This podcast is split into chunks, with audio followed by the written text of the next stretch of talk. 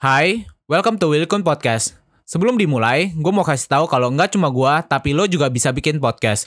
Mulai dari mulai rekaman, edit suara, sampai tambah lagu, sampai bisa lo lakuin sendiri dengan platform Anchor. Satu aplikasi buat semua kebutuhan podcast. Bisa di-download dari App Store dan Play Store, atau bisa juga diakses dari website w w w dot anchor dot f m. Nggak cuma buat, tapi lo juga bisa langsung share dan publish hasil rekaman lo ke Apple Podcast, Spotify, Stitcher, dan lain-lain dari Anchor ini. Yang paling penting, Anchor ini gratis. What's up guys, welcome back to my channel, Willikun Channel. Dan selamat datang lagi di podcast Cerita Seram. Dan hari ini gue mau balik lagi ke Indonesia untuk menceritakan satu kisah tentang Gedung Lawang Sewu nih. Karena beberapa saat ini lagi banyak banget yang request, bang coba ceritain tentang cerita-cerita Indonesia, coba bahas tentang kasus-kasus sensitif di Indonesia. Bukannya gue gak mau bahas kasus-kasus yang sensitif lagi nih di Indonesia, tapi bagaimanapun caranya gue coba bawain kasus ini, gue coba secara halus, gue bahas kasus yang sensitif di Indonesia. Padahal tujuannya tuh gue mau cuma buat informasin ke kalian, gue mau mengedukasikan cerita ini agar kejadian yang sensitif itu gak terulang lagi. Tapi bagaimanapun caranya, ada yang gak suka dengan konten seperti itu. Makanya beberapa saat yang lalu gue sempet stop buat konten yang sensitif khususnya di Indonesia. Gue coba cari kasus-kasus di luar nih.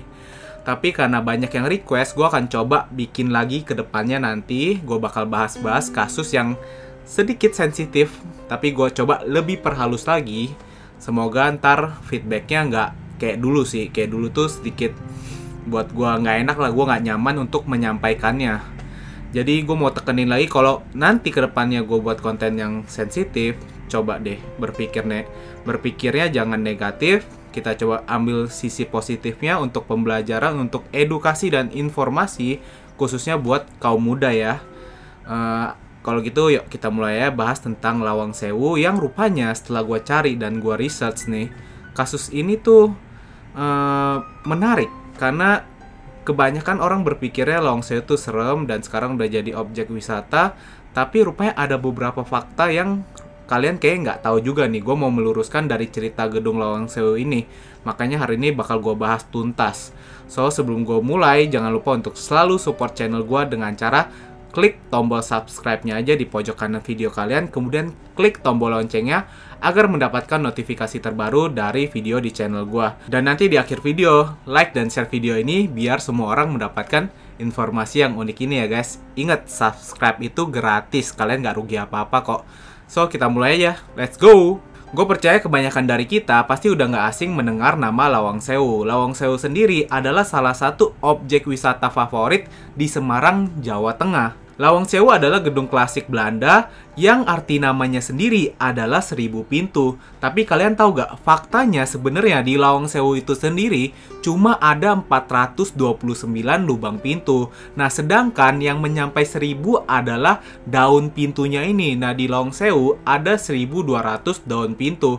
Yang kebanyakan daun pintunya ini terdiri dari dua atau bahkan empat. Jadi dari lubang pintu yang empat ratus dua puluh sembilan itu dikalikan empat atau dikalikan dua, jadi bisa sampai angka seribu pintu. Gedung Lawang Sewu dibangun pada tahun sembilan belas nol empat dan baru selesai pada tahun sembilan belas nol tujuh. Nah, awalnya gedung ini digunakan untuk perusahaan swasta dari kereta api pemerintahan Hindia Belanda.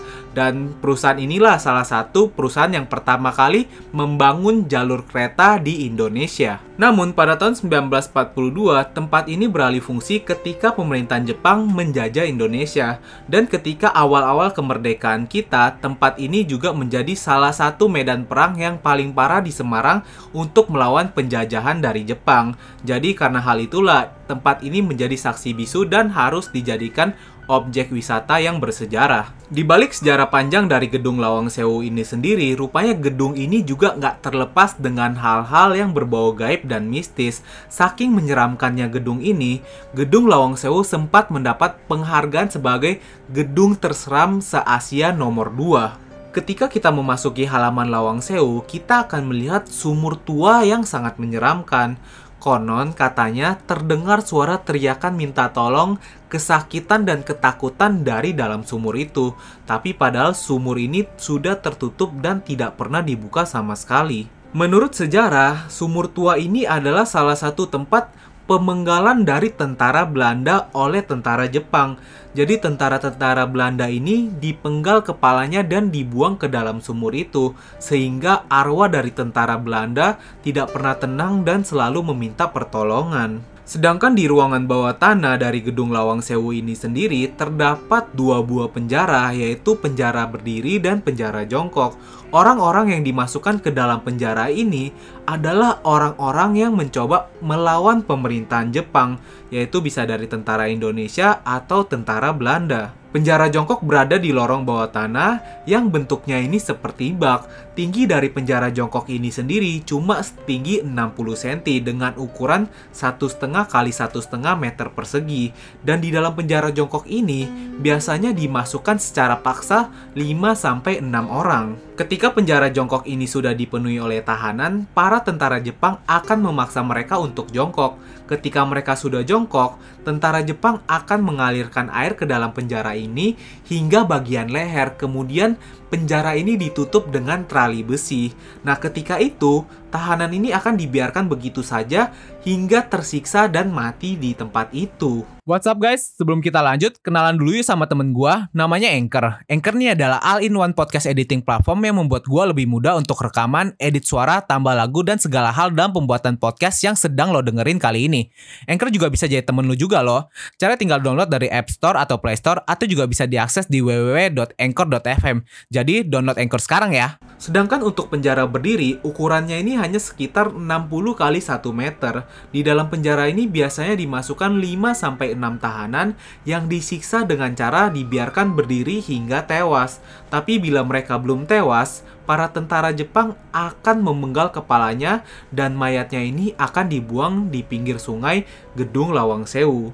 Serem ya? Menurut masyarakat setempat, bila kita memasuki ruangan bawah tanah ini dan kita dalam keadaan berdiri atau jongkok sendirian, kita akan melihat bayangan seperti bayangan manusia yang matanya ini hijau menyala, dan yang paling menyeramkannya itu dia sedang merangkak ke arah kita dengan sangat menyeramkan. Dan bahkan menurut pengunjung dari Lawang Sewu ini sendiri, ada beberapa orang yang sempat juga melihat penampakan kuntilanak atau wanita londo yang sangat menyeramkan. Mereka mengatakan bahkan mereka mencium bau anyir dari darah segar yang sangat menyengat. Dan pada tahun dua ribu empat, reality show bernama Dunia Lain melakukan uji nyali di ruang bawah tanah dari Gedung Lawang Sewu.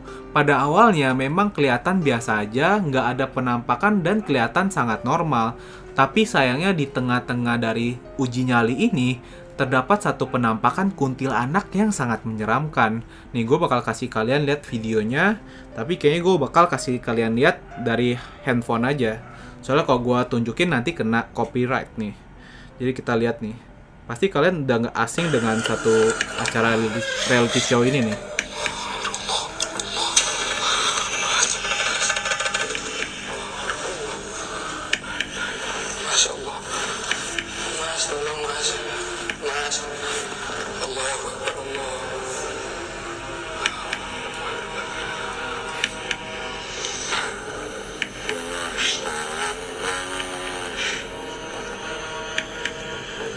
Nah, di sini di tengah-tengah pintu ini kelihatan ada penampakan kuntilanak, dan yang paling pen- yang paling menyeramkannya nih bentar lagi nih. Kalian coba nonton.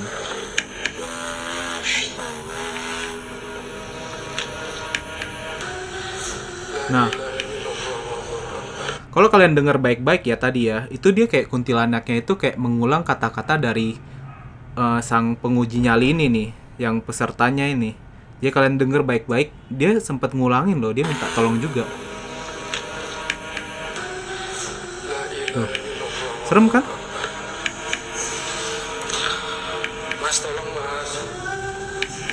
Diulangin lagi sama kuntilanak, jadi ketika peserta yang minta tolong, kuntilanaknya itu balik minta tolong juga.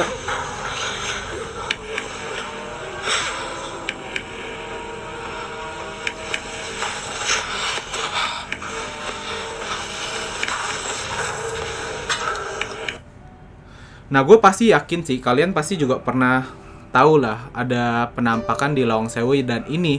Karena ini salah satu video yang paling heboh.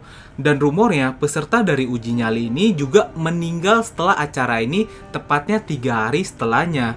Tapi di sini gue juga mau kasih beberapa fakta yang rupanya rumor ini sempat dibantah oleh pembawa acara dari dunia lain, yaitu Hari Pancah. Jadi pembawa acara dari dunia lain ini atau Hari Pancah membantah adanya peserta yang meninggal setelah kejadian ini. Nah nih satu videonya biar bukti biar kalian tahu nih faktanya ya.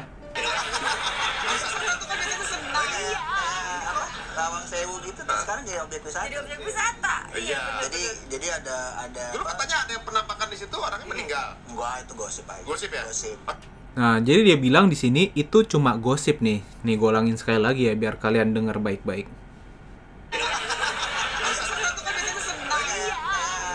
Lawang Sewu gitu sekarang jadi objek wisata. Jadi objek wisata. Iya. Jadi jadi ada ada. Dulu katanya ada yang penampakan di situ orangnya meninggal. Enggak, itu gosip aja. Gosip ya? Gosip.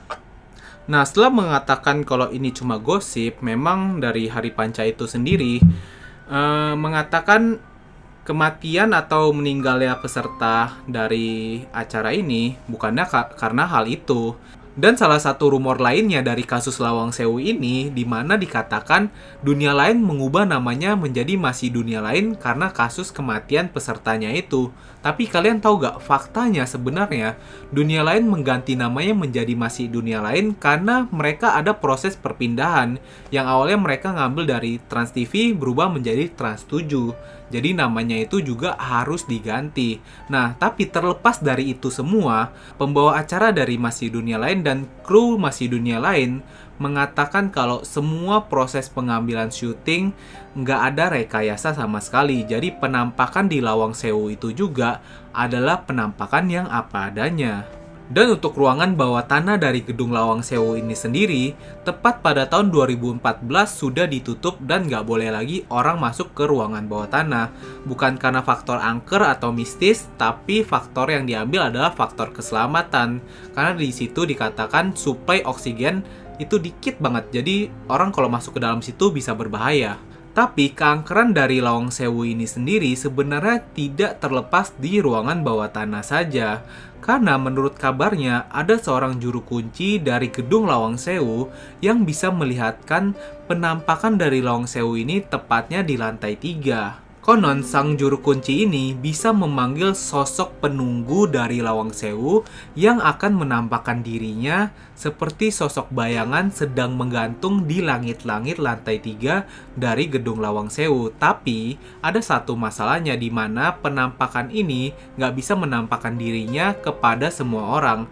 Hanya orang-orang tertentu yang dipilih yang bisa melihat penampakan ini. Dan akhirnya pada tahun dua ribu sebelas, gedung dari Lawang Sewu ini sendiri direnovasi secara besar untuk menjadi objek wisata yang ramai dikunjungi hingga sekarang. Bahkan setelah renovasi, gedung dari Lawang Sewu juga digunakan sebagai tempat prewedding beberapa orang yang mau mengambil foto pernikahan. Dan informasi aja buat kalian, kalau kalian mau mengunjungi Lawang Sewu sekarang, jam operasionalnya adalah jam tujuh hingga sembilan malam. Setelah itu biayanya juga nggak mahal banget, yaitu hanya sebesar sepuluh ribu untuk dewasa dan lima ribu untuk anak-anak di bawah umur. Kalau kita mengunjungi gedung Lawang Sewu sekarang, di lantai pertama kita akan melihat beberapa dokumen dari perjalanan panjang perkeretaan Indonesia. Sedangkan di lantai dua, kita juga akan melihat hal yang sama, tapi yang berbeda. Kita akan melihat satu ruangan yang biasanya pada zaman dulu digunakan untuk berpesta. Sedangkan di lantai tiga, ada sebuah ruangan besar yang memiliki jendela yang pada zamannya itu digunakan untuk berolahraga. Tapi dari jendela-jendela ini dan ruangan ini kita bisa melihat pemandangan kota Semarang dan Tugu Muda dari kota Semarang. Dan yang paling menariknya, kita sudah bisa mengunjungi Lawang Sewu secara virtual. Jadi untuk masa-masa pandemik seperti sekarang, kita bisa jalan-jalan ke Lawang Sewu. Lambat laun, kesan angker dari gedung Lawang Sewu ini sendiri sudah semakin memudar. Jadi gimana menurut pendapat kalian? Ada yang pernah ke Lawang Sewu sekarang? Atau ada yang punya pengalaman gaib dari Lawang Sewu? Coba tinggalin komentar kalian ya. So, thank you guys for watching this video. Gua mau terima kasih banget buat kalian yang udah selalu support channel ini ya. Jangan lupa untuk like dan share video ini supaya semua orang mendapatkan informasi yang unik dari video ini ya guys. So, thank you guys for watching this video and see you guys in the next video.